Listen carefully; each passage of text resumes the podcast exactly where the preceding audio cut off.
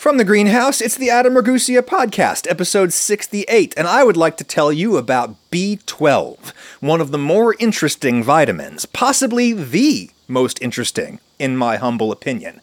Chemically, biologically, medically, socially, historically, any way you look at B12, it's really interesting. It's interesting to me, particularly at this moment, because I have episodes of gastritis, so I'm taking acid blockers. And one reason that they tell you to not rely on acid blockers too much is that they can effectively inhibit your absorption of B12. But it's not just me. B12 is one of the hipper vitamins of the moment. If you have any party monsters in your life, club kids, DJs, DJ's unfortunate girlfriends. You might have heard about them getting B12 injections to cure hangovers and otherwise get an energy boost. That's a questionable claim that we'll get back to, though it's not entirely crazy. People also take B12 injections to lose weight. Another questionable claim, not totally divorced from reality. I got a B12 shot a couple of days ago just to see what it feels like so I could tell you about it. The things I do for content. B12 is also hip at the moment because veganism is hip, and B12 is one of those vitamins that can be hard to get from non animal foods. But in the case of vegans who also fancy themselves too savvy to be fooled by the supplement industry, it's also hip among such people to say, I've been vegan for two years, and I haven't eaten any vitamin fortified ultra processed foods in that whole time, nor have I taken any vitamin supplements, and I feel fine. Yeah, well, wait a few more years until your liver stores of B12 have been exhausted, and then we'll see how you feel. Probably bad, B12 deficiency feels terrible, and unfortunately, it's one of the vitamin deficiencies that lots of us will live to experience if we are fortunate enough to live that long. The B12 deficiency rate among people over 60 is around 20%, according to one estimate from one study. It depends how you define deficient, and it depends on the study. There's tons of variation from study to study, but they all show the problem accelerating a lot in old age. And there are individual case studies where they go into like a nursing home and find that most of the people in there are B12 deficient. That's not a reason to not get old, no more than it is a reason to not be vegan. It's totally possible to be healthy and old healthy and vegan, healthy and old and vegan, but there are some elevated risks that it helps to be aware of, just as it helps to be aware of the elevated risks associated with eating tons of beef or whatever, even if beef is filled with B12. It takes the good with the bad in this life. And what is B12? Well, this is the first thing that's really interesting about this vitamin. B12 is cobalamin. Not cobalamin, as it is often mispronounced by myself and others, but cobalamin, which is the only essential micronutrient based on the toxic heavy metal cobalt. When you look at food on the atomic level, you can get a little bored because it's pretty much all just different combinations of the same handful of elements that dominate all of organic chemistry carbon, hydrogen, nitrogen, oxygen, phosphorus, and sulfur. Most of what we eat, most of what we need to eat, is mostly those six elements in different molecular and ionic configurations. And it gets a little boring looking at all those Lewis structures day in and day out with all the same six letters in them. It's like only playing the white keys on the piano. I mean, it's amazing how many radically different pieces and types of music that you can get out of only the white keys, but things get exponentially more interesting when you throw a single black key in the mix, and in food chemistry, you occasionally get a black key, such as cobalt, chemical symbol CO. And yes, it is a toxic heavy metal. Heavy in this context meaning the atomic nucleus has a lot of protons in it, namely 27 protons. It gets heavier. Uranium has 92 protons, but cobalt is also generally classed with the heavy metals, and heavy metals do tend to be toxic when ingested in sufficient quantity. That doesn't mean all heavy metals are to be avoided entirely. Cobalt has 27 protons. You know it has 26? Iron. And iron is a totally essential nutrient in very small quantities, but in large doses it is also toxic, as is cobalt. Though you're unlikely to see cobalt as a metal. It does not seem to occur in its elemental form in nature on Earth. You see cobalt in various ores, ores being rocks consisting of lots of elements all mixed together, but from which you can extract valuable elements. Sometime prior to the early 18th century, German speaking miners encountered ores of cobalt, and they apparently named it after a type of mischievously evil mythical sprite creature called kobold, with a K at the beginning and a D at the end, kobold, which may actually be related to the English word goblin. The miners called cobalt goblin metal, perhaps it is thought by some etymologists, because cobalt ore was commercially useless to them, and or because cobalt lowered the value of silver deposits, and or because they may have noticed the toxicity of cobalt.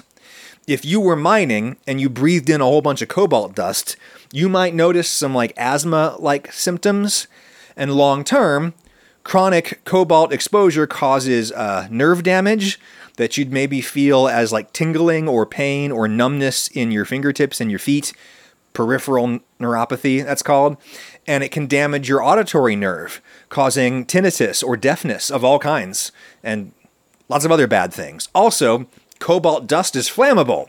Lots of reasons for German miners to name this stuff goblin metal, even though they never actually saw it because cobalt does not occur naturally in its elemental form. It only occurs in ores with stuff like sulfur and arsenic. Some of the health problems associated with cobalt might actually have been caused by the arsenic. Miners referred to different ores of cobalt as like red cobalt, gray cobalt, silver, white cobalt, etc. To modern ears like ours, this probably brings to mind blue cobalt or cobalt blue, which is a historically very popular pigment made with cobalt and aluminum. Cobalt was first smelted down and actually isolated in the 1730s by a Swedish chemist named George Brandt.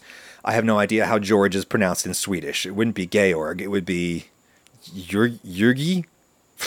Don't know. Let's call him George. George Brandt, who later headed up the National Mint for, I guess, whatever remained of the Swedish Empire at that point. They conquered most of Northern Europe. Then they lost the Finnish War to Russia and remained at least theoretically neutral in matters of war and peace until now?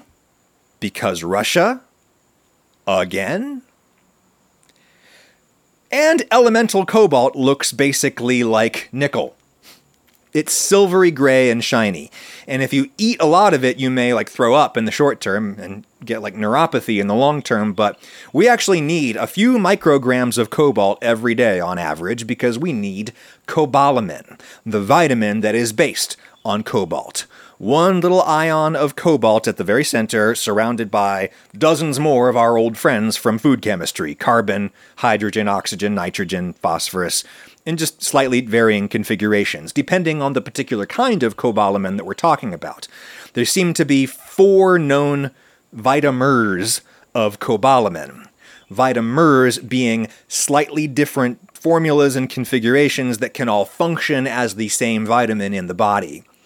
And a vitamin is, of course, something we need to ingest in very small amounts in order to function normally, excluding the other categories of essential micronutrients, which are the minerals, fatty acids, and amino acids. Amino acids, of course, are the building blocks of proteins, and we call them amino acids because they all contain at least one ionizable amine group.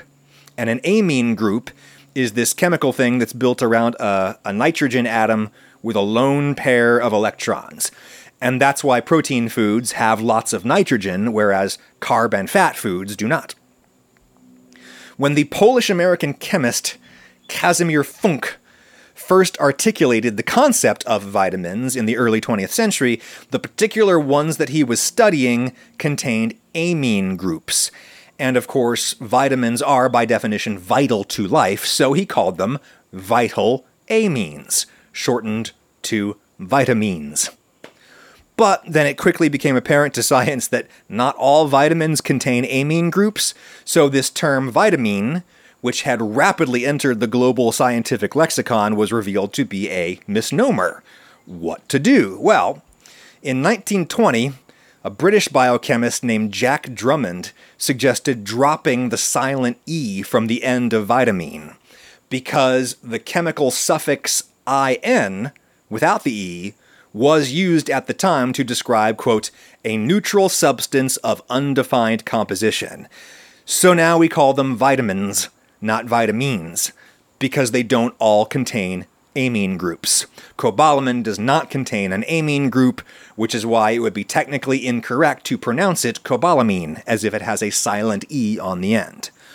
Awful fact that I just learned that nutrition researcher, Jack Drummond, the British guy, he and his wife and daughter were like brutally murdered on the side of a country road while on holiday in France in 1952, and nobody knows why or who did it. A French Italian farmer who lived nearby was convicted of the crime, but there were a lot of problems with the investigation, and lots of people think the farmer didn't do it. Prosecutors said that the scientist had sex with the farmer's wife. But this other guy from a gang of like violent robbers in Germany actually confessed to the crime multiple times to multiple jurisdictions, and for some reason the French authorities just didn't care. The farmer's name was Gaston Dominici, and this is known in France to this day as the Dominici affair, l'affaire Dominici, or however you pronounce Italian names in French. I don't know. But that's crazy that one of the guys who did like the foundational research on nutrition that we all rely on today met his end so horribly, and nobody knows why it happened. Casimir Funk, who discovered the first B vitamins, had a much happier ending. He was able to emigrate to the United States in the 1930s, which was a very good time for a Polish Jew to get the hell away from Europe. Dude escaped the Holocaust and his work on B vitamins probably saved literally millions of lives globally. So maybe let's like not giggle about how his last name is spelled like funk. That's a thing people laugh about a lot on the internet. I say let's show the man some respect. He didn't discover all the B vitamins, but he discovered the first one, niacin, vitamin B3.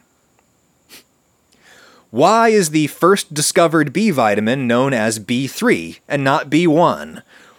because Funk initially mistook niacin for thiamine. So he thought what he'd discovered was thiamine, and that's why thiamine is B1, because he thought it came first, even though it didn't. Cobalamin was approximately the eighth B vitamin to get discovered, so naturally we call it vitamin B12. Want to know how that makes sense? Because there were a bunch of other supposed B vitamins that got numbers, but it subsequently turned out that they weren't really their own vitamins. Like the B vitamin that got the number eight, called uh, inositol, is really important to the human body, but the body can synthesize it out of glucose, so it's not actually an essential nutrient in this context. Vitamin B10 turned out to be made in our gut microbiome, so it's not essential either. B11 turned out to be a chemical derivative of folate, and folate is already in the B vitamin pantheon, so B11 got expelled. And I can't find it now, but I read a book a while ago that said that one of the supposed B vitamins turned out to be essential to the guinea pigs that the scientists were studying, but not to actual humans. I think that's a pretty funny story, so I hope I'm not just making it up. That's why the B vitamins go up to 12 even though there's only eight of them.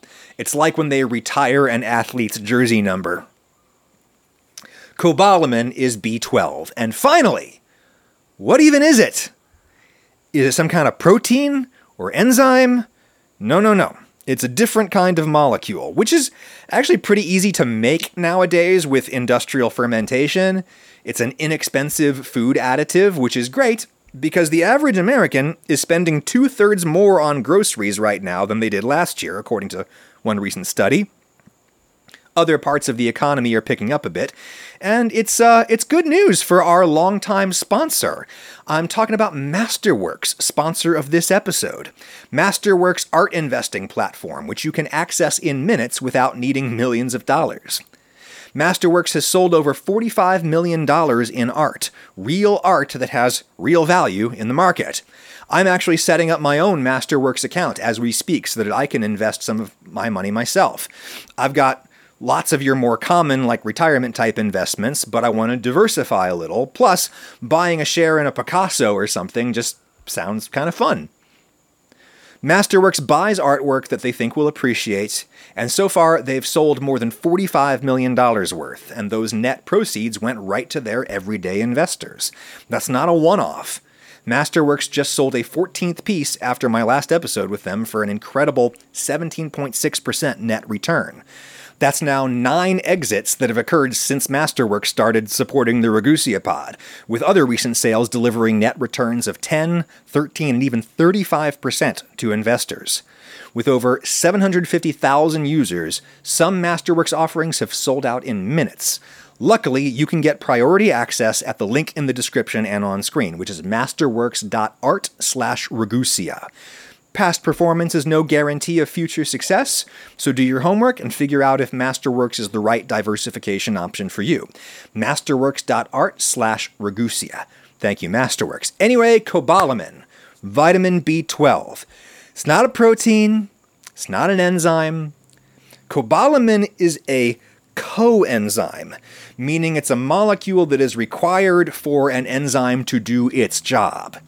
And enzymes, of course, are proteins that we use for jobs other than being muscle or skin or whatever. We use enzymes to catalyze really important biochemical processes. Most of the cobalamin that you get ends up binding to one of two categories of enzymes. Without B12, the enzymes can't do their jobs. They might even like build up in your system and convert into dangerous metabolites. And it's all super complicated and I don't pretend to really understand it, but without the cobalamin coenzyme, you don't get some of the fat and protein metabolism on which you depend. And without it, you can't synthesize myelin, which is this protective coating that wraps around your nerves. That's why cobalt is relevant to like normal nerve functioning. Also, you need cobalamin in your bone marrow to make healthy red blood cells. Without cobalamin, the red blood cells grow like dysfunctionally large and they won't divide and multiply the way that they should. Red blood cells transport oxygen around your body, of course, so if you didn't have enough healthy red blood cells, your tissues become oxygen starved. And we call that anemia, right? Cobalamin deficiency results in megaloblastic anemia, giant blood cell anemia. Iron deficiency causes the more common form of anemia, but neither of these problems is thought to be rare. Like lots of people are anemic for at least part of their lives, so you may know from experience what it feels like. It feels like being winded from exercise because it's effectively the same problem not enough oxygen. You get tired, you get weak, short of breath but you haven't actually been exercising, so you have like a resting body temperature, and without enough oxygen in that situation, you feel cold. The stereotype of anemia that I have in my head is of like an old person or of a younger person who's menstruating. a younger menstruating woman complaining about being cold in a perfectly normal room. Menstruation involves purging blood cells and all kinds of other like you know lady stuff results in anemia. So that's where that stereotype comes from. The woman who's always cold until she hits menopause around the age 50 and then she's always hot. Then menopause ends around 60 and then she's always cold again. And and the guys start complaining about being cold right around the same age. One reason for that is probably B12 deficiency making old people anemic As we get old, our stomachs just start to suck, especially if we drink a lot and we have a terrible diet. The lining of our stomach just like weakens. We excrete less in the way of stomach acid and gastric enzymes, and this makes it harder for us to digest the foods from which we get cobalamin. Your stomach needs to break that B12 out of the animal protein that it comes wrapped in, for example. If you have a weak stomach, you might be eating your recommended daily amount of B12, but you're not actually digesting and absorbing all of it. Some of it just passes right through you, so you have to up your B12 intake to compensate, and eventually that might not even be enough to help, and eventually you die. Because everybody dies around this point in the timeline that we're discussing. Also, as you get older, you take a lot of medicines, and some of these medicines can interfere with B12 absorption, namely metformin, which is a really common diabetes drug. Also, stomach acid blockers, like you know, brand names Zantac and Pepcid. If you've been paying attention, it should be obvious now how acid blockers can inhibit B12 absorption. They render you less able to break the B12 out of your food. I've been having some yucky gastritis episodes lately, which is why I've I've lost a little weight. You may have noticed. I'm kind of scared of provoking my stomach right now. Side note, when I'm in like significant caloric deficit, I often find that my electrolytes get low, as you would expect considering electrolytes come from food. And I get like muscle cramps and brain fog and so lately I have been drinking a whole lot of LMNT, sponsor of this episode. LMNT is a delicious zero calorie, or zero sugar, I should say, electrolyte drink mix. Does it have zero calories? Hey, let's look. Huh, 10. yeah. Zero, almost zero calorie electrolyte drink. Mm. You just drop a little packet into however much water that you want to drink. The grapefruit salt flavor is my favorite, and it's now here to stay, I'm happy to announce. It used to be a summer special, now it is permanent. It's the dog days of summer, and I am working outside and gardening all the time on top of my normal exercise, so I'm sweating nonstop, and that can easily result in sodium deficiency, especially if you're not eating the kinds of foods from which most people hearing this get most of their sodium, i.e., ultra processed foods. In these conditions, I knock back a deliciously salty glass of LMNT and I immediately feel much better because sodium is required for hydration. If you are salt deficient, you can drink all the water that you want, but you're just going to pee it out. Plus, there's the magnesium and the potassium and such.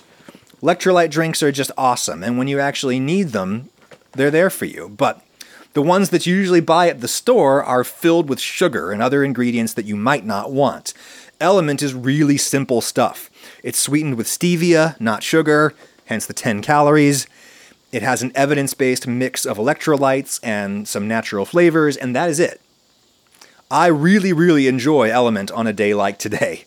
Try the grapefruit flavor. Try all the flavors. You can get a free sample pack with any purchase as long as you use my link, which is drinkLMNT.com slash Adam.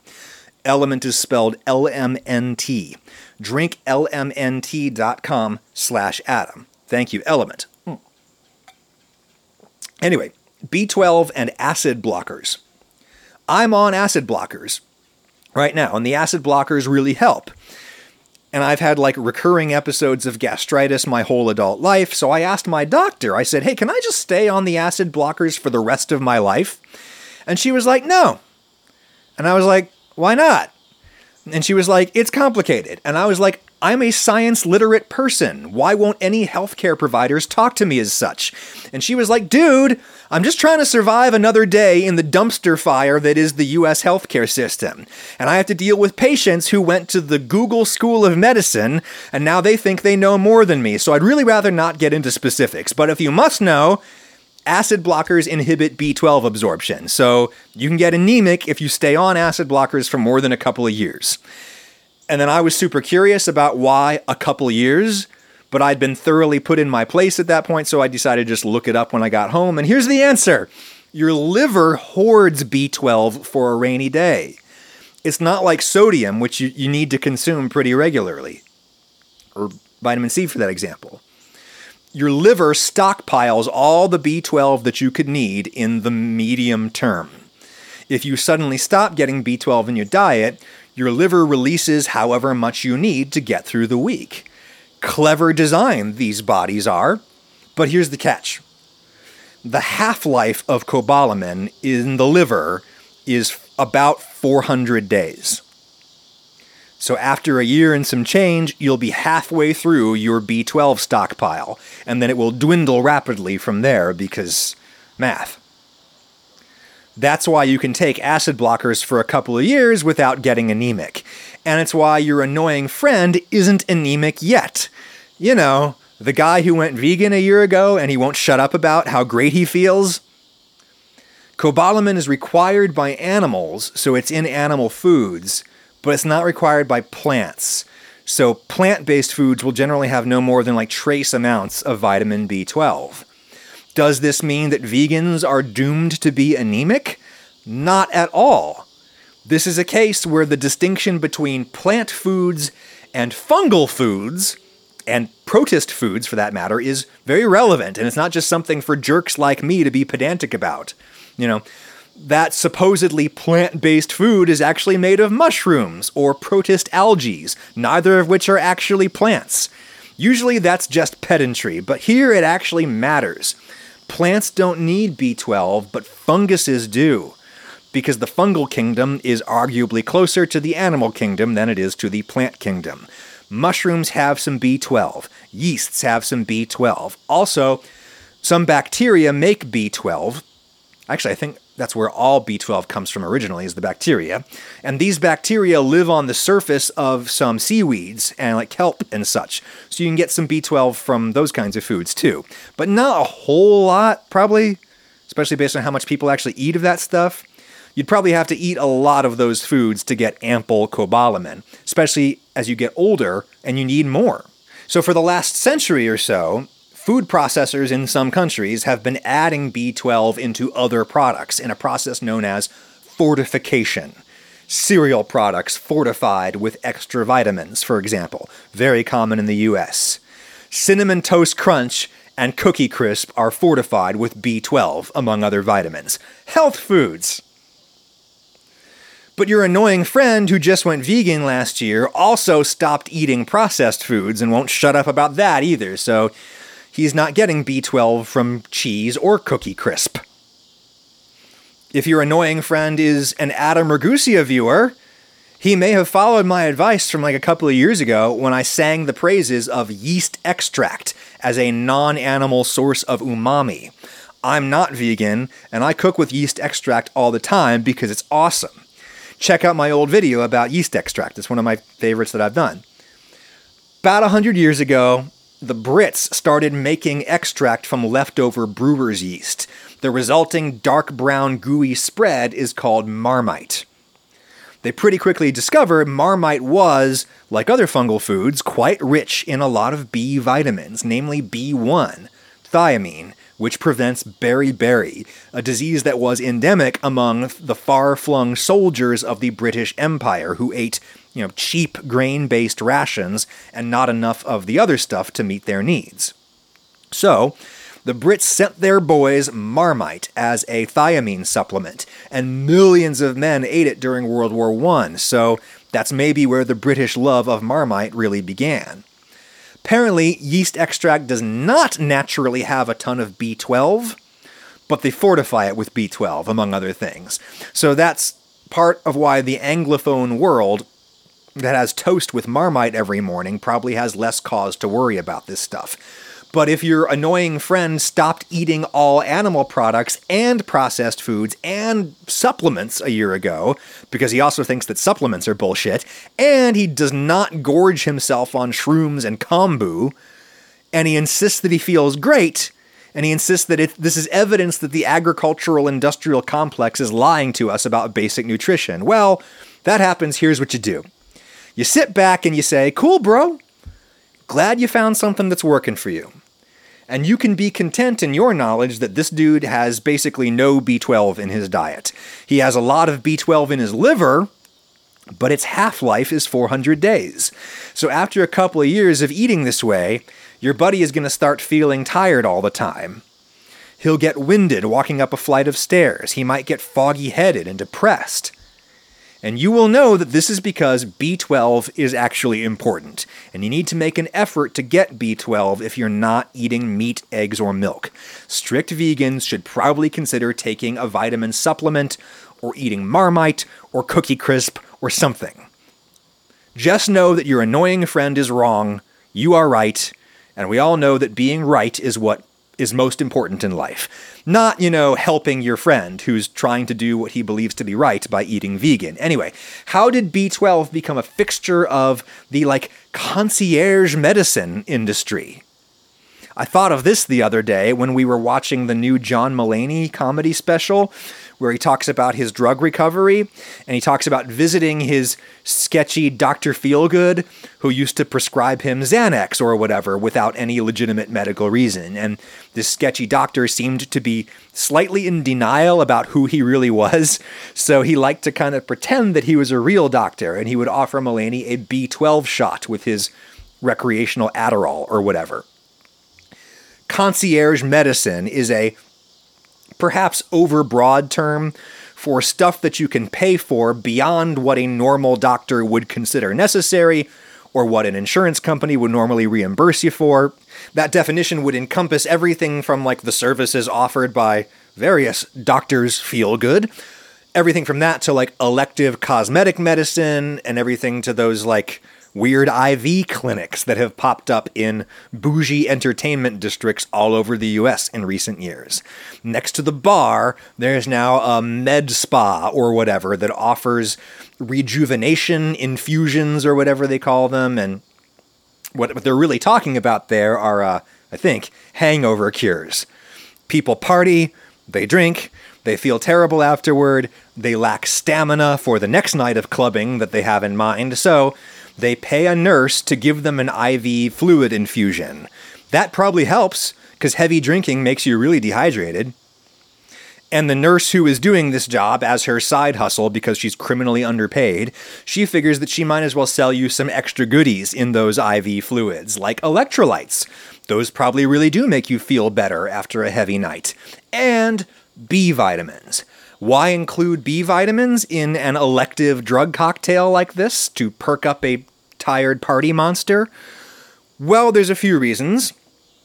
It's generally tough to overdose on B vitamins because B vitamins are water soluble.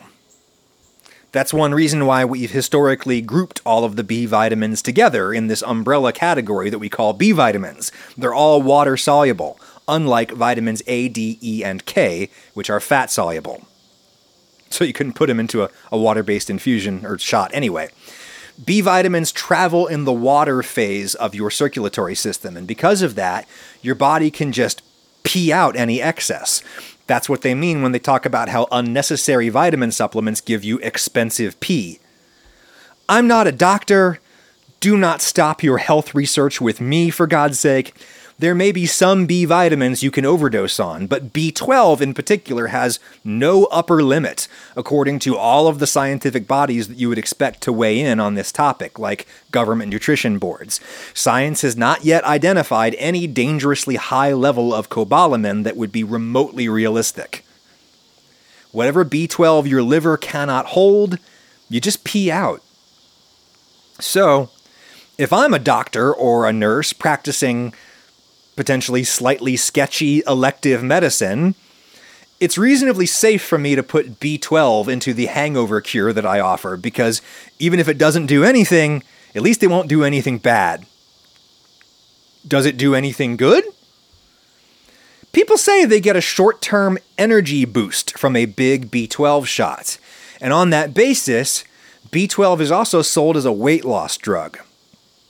The notion, as far as I can gather, is that high dosing B12 will give you like extra healthy red blood cells, and that will hyperoxygenate all of your tissues, so you'll have extra energy. It's the opposite of anemia, where you are underoxygenated and therefore weak and tired and cold all the time because your metabolism has slowed way down and it's generating less body heat. Or so goes the quackish theory, as best as I can glean it from the websites of these IV spas that don't exactly come out and make these claims, but they, they imply them.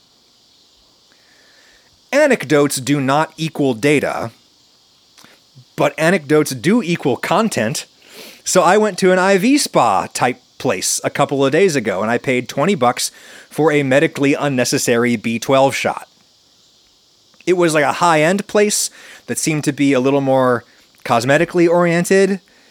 I had the sense that I was perhaps the first straight male customer that they had seen in a while. The women who worked there wore these beautiful, long, light, flowy, floral print outer garments that seemed to subtly recall lab coats. The nurse who gave me the shot assumed that I was going to get something called, like, the hyper burn or something, which is apparently a whole cocktail of stuff in addition to the B12. I said, nah, just the B12 shot, please. So she put it in my left delt. She warned me that my pee might look really bright yellow or orange over the next few days. That's just your kidneys passing the excess, she said. Expensive pee. She said something about how this shot will give me a boost, but she was very careful to add, if you're deficient. At least some of the time. She said that it should give me a boost going into this weekend. Ever since then, I have been waiting for my placebo effect to kick in, and you know what? It still hasn't. I doubt very much that I am B12 deficient. Yet. Literally all the foods that I mentioned, animal or otherwise, that contain lots of B12, I eat frequently. I eat a pretty wide variety of foods, which is probably the surest way to get all your micros. Yeah, I'm on the acid blockers, but only for the last few months, and I think my stomach is kind of calming down a little bit, the lining. So, no, I'm not surprised that I felt no energy boost at all from an elective B12 shot. My pee did get almost neon yellow that first night. Side note you know what's really alarming? When you're peeing, the pee looks weird, and then you suddenly smell tacos in a place where you really would not expect to smell tacos. That's as confusing as it is worrying. I was at my mother in law's, and she was, it turns out, temporarily storing a crock pot full of like white people taco beef in the guest bathroom that I was using. That was a real weird experience. Woke me right up, that did. Anyway, I have gone looking for any research indicating that B12 supplementation gives an energy boost to people who are not already deficient, and I can't find any. There's one study from 2010 out of Nova Southeastern University in Florida looking at popular energy drinks, many of which contain large doses of B12. And these scientists concluded that almost all of the like minor performance enhancing effects observed from those drinks could be attributed to the caffeine and the sugar. In contrast, just Google the question and you'll find like published positions from the Mayo Clinic and similar, you know, established trusted health authorities all saying that there is no good evidence that excess B12 is beneficial for performance or weight loss. On the other hand, the literature is like crystal clear on how essential B12 is to energy and performance and brain function and mood if you are deficient in B12, you probably will feel sluggish and foggy or depressed. And the research suggests that a lot of people in developed countries are B12 deficient, though we don't know exactly how many or how deficient. We know that lots of people may be cobalamin deficient even if they're eating a good, varied diet, because really common conditions and medications inhibit B12 absorption. And you might be able to overcome those problems by jamming extra cobalamin down your gullet. So, B12 supplements are very much not bullshit. Lots of people should probably be on them. But there's no good evidence that they will help you if you aren't already deficient, because your body pees out everything beyond its maximum holding capacity. There are blood tests to determine whether you are vitamin deficient if you're curious. Best done under the observation of a professional because there can be huge like day-to-day variations in the vitamins in your blood. Excess B12 could maybe interfere with certain medications, But other than that, there doesn't seem to be much harm in taking a B12 supplement, even if you don't need it. And that's one reason that I take like a multivitamin. Hashtag not an ad this particular time. It may be expensive pee for me, but it's not that expensive, and it's an easy way to just make sure that I probably have my bases covered. But if you think that's slim justification, you may be right. I'm not a vegan. I'm not pregnant or nursing or attempting to conceive. I'm not particularly sick. I eat fortified junk food. My micronutrition is probably just fine. Probably the best thing I could do to improve my micronutrients is to drink less, which I have been doing on account of my uh, inflamed stomach lining. Does B12 help hangovers? I was pretty sure that I'd find at least a few studies about that when I went looking. And there's a couple that examine the efficacy of cocktails including B12, but drug cocktails, I mean, but I couldn't find a single one that was looking at B12 in isolation and its effect on hangovers. That's surprising to me because a very common, like mainstream medical practice here in the US at least, is to give severely drunk people who land in the hospital a so called banana bag, which is a yellow tinted bag of IV fluids containing B vitamins and magnesium and other stuff that alcoholics tend to be deficient in.